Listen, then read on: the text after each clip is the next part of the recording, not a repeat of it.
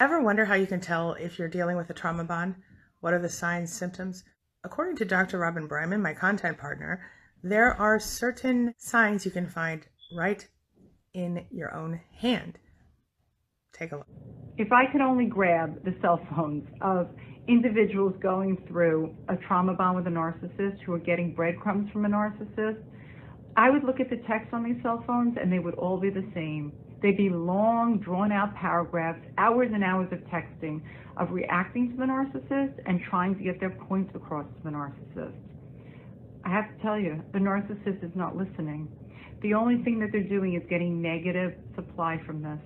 I don't know about you, but I think she makes a valid point. Are you struggling with addictive thoughts about your narcissist? Have you been broken up for a while or just recently split up and you can't seem to get over the thoughts?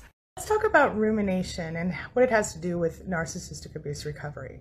It's a common problem for survivors of narcissistic abuse, and it happens when you can't seem to stop the repeating thoughts in your head, which tend to be sad or dark and usually involve worrying that you could have done something different or better to fix things, or in some cases, focusing on how much you miss or care about the narcissist.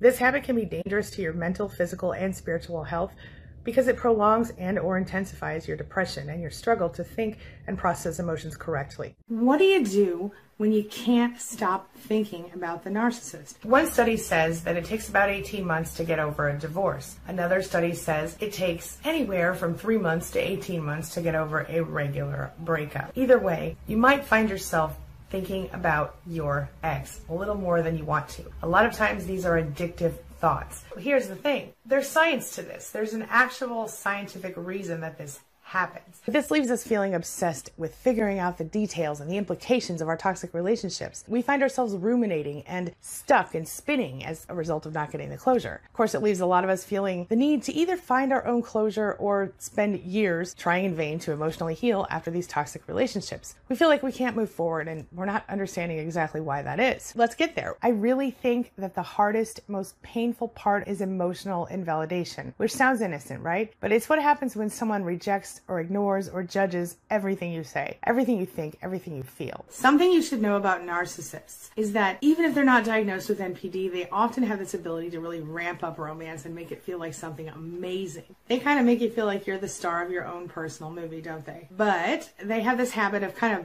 cutting you off at the knees for very little reason, if any reason at all. The thing is, narcissists are not capable of being good at relationships. Not really. They don't give you much of a chance. Very often they mess with your head. So what ends up happening is you don't get closure from a narcissist. And when the relationship ends, it kind of feels like you're still in the middle of it. So you're left just where you are right now, kind of spinning, going, what am I supposed to do now? So redirect your thoughts. Have you ever heard about the elephant in the corner and how you can't stop thinking about the elephant in the corner because it's right there in front of you, mm-hmm, like this, right? The elephant in the corner analogy. When you attempt to force yourself not to think about the elephant in the corner, what are you thinking about? It's the elephant in the corner right? Instead of focusing on the fact that you feel just obsessed and you can't stop thinking about them, try flowing with your thoughts. Don't try to stop them. Just let them flow and then imagine yourself letting go of that person. Another thing I like to do is I like to go, I don't want to think about X, Y, or Z, right? So let's say I start thinking about X, Y, and Z and then I go, no, I now cancel that thought and I replace it with this affirmation of my true divine desire. So I decide to myself, I'm not going to allow myself to continue to think about that thing and instead I'm going to focus on what I do want, which is usually unrelated to that thing. Even in healthy relationships, when you first fall in love, you might find yourself kind of feeling very ecstatic and excited and hyped up, right? It's a lot like taking a drug, isn't it? When you first start drinking alcohol, you get that elated feeling. You're like, where has this been all my life? Well, the same kind of thing happens in a relationship. And at the beginning, whether it's healthy or not, you will find yourself feeling just like that. Then what happens is that as the thrill of the newness wears off, you start to think you need the other person just to breathe, just to survive. As the narcissist by nature does the push and pull thing. Do you know what I'm talking about? That's when the narcissist will desperately want you one second and then the next second push you away. And it seems like the moment that they have you, you know, if they say, Oh my God, I can't live without you, I don't know what I'm going to do, and you give in and you go, Okay, okay, let's stay together. Within minutes, sometimes they're back on the same old track. So they want you, they get you, they push you away. It's an ongoing cycle. Mostly things were difficult. Mostly things weren't great, but every now and then something awesome would happen, or the narcissist would do something that would make you feel kind of good, kind of warm and fuzzy inside. In an effort to obtain that again, you would stay around in the relationship. In the beginning, it probably happened more often than not. And as time went on, the positive reinforcement most likely became further spaced out. So less of it per negative incident. But there's also another aspect here, one that maybe you haven't considered yet. And that is that the narcissist, in some ways, is both the drug and the addict. This part is important. The biggest reason we put up with it is because we are addicted to the narcissist and what they do to us on some level. In other words, when it comes to being in a relationship with a narcissist, you become the addictive substance as well as the addict. Yeah, that's right. So you develop a trauma bond with the narcissist and they get their own sort of drug of choice from you, which is narcissistic supply. And this is why it's so common for narcissists and sensitive, broken people to get involved. Most of us have experienced some kind of trauma that eventually makes us people pleasers, to put it mildly. And that's because a lot of times we learned that putting our own needs aside in favor of keeping the narcissist happy was the only only way to stay safe. So let's talk about trauma bonding. What is that? Well, to put it really briefly, trauma bonding is sort of like Stockholm syndrome. Now, in the context of a toxic relationship with a narcissist, it's a condition that causes us to develop a psychological dependence on the narcissist, sort of as a survival strategy during all that stuff. And of course, the profound and sort of all encompassing way that trauma bonding affects our brain and the way that we function in our life, well, that makes recovering from a toxic relationship just, it feels almost impossible, but it's certainly significantly more difficult this way. So I know what you're thinking. You're like, well, how is trauma bonding possibly like a drug? I mean, technically, it's not the trauma bonding you're addicted to, but the way it makes you feel. And that's the thing. See, the narcissist, they keep you spinning. And these extreme highs and lows associated with narcissistic behavior, well, those can create possibly unintentional, but still existent patterns of intermittent reinforcement. And it is that type of manipulation that keeps you sort of scrambling for those little crumbs of affection. You know, the one I'm talking about, right? You're always hoping that you're going to get back to what you thought was normal or the love bombing phase. But see, these crumbs, they offer tiny glimpses into that person that you originally met, and so you can't really stop trying to do more to be better, to be enough. Is it addictive? Of course. In fact, the narcissistic abuse cycle, it could go on for months, years, or even decades, and yet you still stay.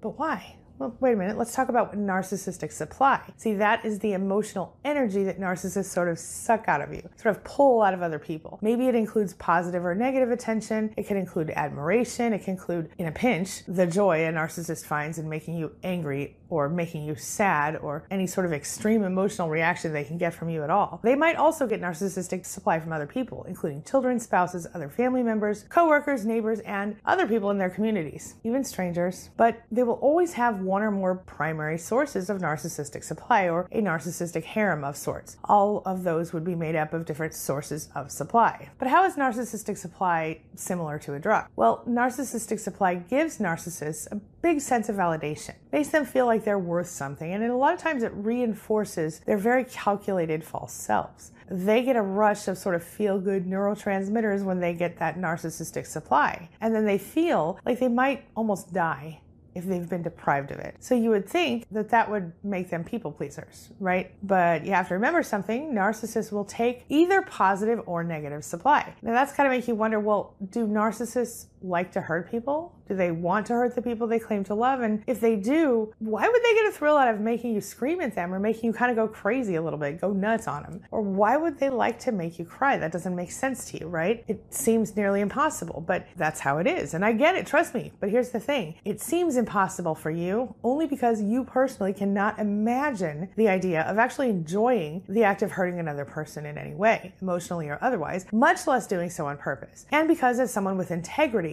I'm guessing it's unfathomable to you that the narcissist isn't capable of accepting responsibility for their own actions. We tend to think that we can help them do better. We think that if we just change everything we are and focus everything we have on the narcissist, well, maybe then they will love us. And you know us and our pie in the sky ideas, right? Well, see, we have this crazy idea that the narcissist should just act like a normal person, a normal human who learns and evolves. But unfortunately, since the narcissist typically does not have well developed emotional and compassionate empathy, while they're often pulled in by the sort of thrill of drama. And they feel like getting this emotional reaction from you, whether that's positive or negative, is proof of their ability to control or sort of own you in a way. That, along with the chemical reactions their brains have when they get that little zing of successfully pushing you over the edge, well, that's what makes you so addictive to the narcissist, my friend. Now let's talk about trauma bonding and narcissistic supply. It's sort of like toxic relationship glue. Okay, here's the thing. As I'm pretty sure you've probably imagined by now, there's a whole big snowball effect thing going on here, at least in most narcissistic abuse situations. See, trauma bonding, it leads you to sort of stick around and raise your so-called threshold for abuse. That's the point at which you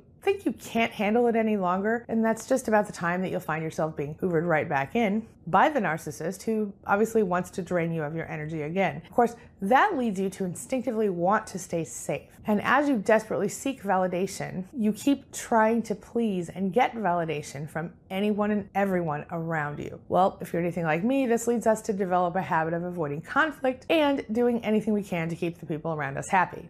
Sound familiar? When we end up in a relationship with a high conflict personality like a narcissist, we end up going to almost any length to please them. And this is true even when it hurts us to do so. But because of the ingrained need that we have, maybe thanks to childhood or some other trauma, to please people around us, including the people we love, and often and especially the narcissist, well, we give and we give and we give even to our own detriment. And by nature, the narcissist is quite happy to take advantage of all of this. They want to get their needs met and they don't care who it hurts in the process. And now, thanks to that lack of compassionate and emotional empathy the narcissist has going on, and of course, the fact that the narcissist doesn't quite see you as a real person, but as more of an extension of themselves who isn't quite as important or worthy as they, well, there's no level to which they will not stoop, and you have to remember that. So, in other words, our trauma bonding leads us to seek approval and validation from the people closest to us, and the narcissist will absolutely, on every level, exploit that to get their narcissistic supply needs met. Can you see where I'm going with this? Let's talk about addiction and narcissistic abuse. What are the connections here? Clearly, the addiction factor is real. But how does narcissistic abuse resemble addiction? It doesn't make sense, does it? Let's look at it this way. When a drug addict is seeking their drug of choice, literally no one is safe. And what I mean by that is they will steal from their own mama to get what they need. Have you seen this before? Well, like a drug addict, when the narcissist needs their little unconditional validation fix or that little hit of narcissistic supply in which they are absolutely absolved of their responsibility for the situation in their own life, they always like that. Well, no one and nothing can be as important as the fact that they really need that fix right now. So they will take anything and everything from you without reservation, without remorse to get what they need. And this will, of course, begin with your self worth, your sense of security, your sense of well being. You name it, they want to take it from you. And this is partially to control you, of course. And often the narcissist needs to see you as that extension of self in order to feel good about themselves at all. Now, I know, I know what you're thinking right about now, right? Something along the lines of, wait, what? Are we really addicted to those jerks? That's ridiculous. And could they really be addicted to us? I mean, they don't even seem to like us most of the time. So what are you talking about, crazy lady? Well, some version of that? Okay, I get it. But listen, sometimes the narcissist might actually seem to like you, right? Sometimes they throw out those little intermittent reinforcement crumbs, remember? Then moments later, seconds later, they might have serious disdain and contempt for you. But the truth is that we are addicted in part because we believe we can help them change and grow. And we keep trying for the most part because you and me, we're sort of those people. We're the people who do the right thing, or we try to. But what we all have to recognize is that a narcissist, they aren't capable of evolution. They don't change, or at least they won't change. They can't accept responsibility for even who they are because seeing themselves in a distorted mirror, they can't see it. Narcissists see themselves as sort of untouchable, better than everyone else. In fact, they generally see most other people not as individuals in their own right, but as I said, as simple extensions of themselves. So in order to maintain the facade of their false self, the narcissist needs to keep people around them who will enhance that overblown version of themselves. But when the narcissist's extensions turn out to be whole real people with real thoughts and feelings, well, they don't like it. They can't, or at least they won't accept or tolerate it because it threatens to knock them off that sort of self-constructed pedestal. That, of course, leads to the narcissist poking and pulling and whatever they can to get your attention or anyone else in their pattern as they seek additional attention drama, and eventually they'll be looking for a new narcissistic supply. The bottom line is that both a narcissist and a drug addict always put their own needs first without fail when they're seeking their drug of choice. And without realizing it, many victims of narcissistic abuse become addicted to it as well, which makes the narcissist and their source of narcissistic supply, both the victim and the drug. All right, so how do you deal with your addiction to the narcissist? Well, ideally, obviously, you would move on, move away from them, go no contact with anyone who's actively abusing you, which means getting focused on planning your escape and working to execute the steps involved, the steps that you need to take to get out, right? And then, of course, you're going to want to block them on all forms of social media, on your phone, and anywhere else you can. And then you don't have to deal with them anymore. And then you can get to the business of healing yourself. But what do you do if you can't leave and you can't go no contact? Well, if you have kids or any type of ongoing legal business or anything else that you must deal with a narcissist for, you might not be able to go completely no contact just yet. So rather than willingly handing over your emotional energy and, and health to this soul sucking narcissist, well, this is when you go gray rock, as in keeping your emotional energy to yourself and sort of being boring to the narcissist. Gray rock is going to help the narcissist learn that they won't get attention from you if they remain abusive, if they are disrespectful or whatever. So they're either going to ignore you or try to be nicer to you, or more likely, they're going to move on and try to find a new source of narcissistic supply. And sometimes it works, especially if you can stand to block them and to be very firm in your boundaries. But often, inevitably, the narcissist will do anything they can to pull you back into the relationship. They can't stand to see you at peace, my friend. And if you don't have a spine of steel, you might end up falling for their manipulative tricks again. This brings me to the question of the day. And the question of the day is can you see how the narcissist and their source of supply can serve as both the drug and the addict in the situation. Share your thoughts, share your ideas, share your experiences in the comment section below, and let's talk about it. As always, thank you so much for being a part of my day and a part of my life. And hey, thanks for letting me be a part of yours. It really does mean a lot to me. Now, before I go, make sure you take a look at the videos I'm going to leave for you right there and right there. And while you're here, hit that subscribe button right over there so we can stay connected and continue on this healing journey together. I'll see you soon.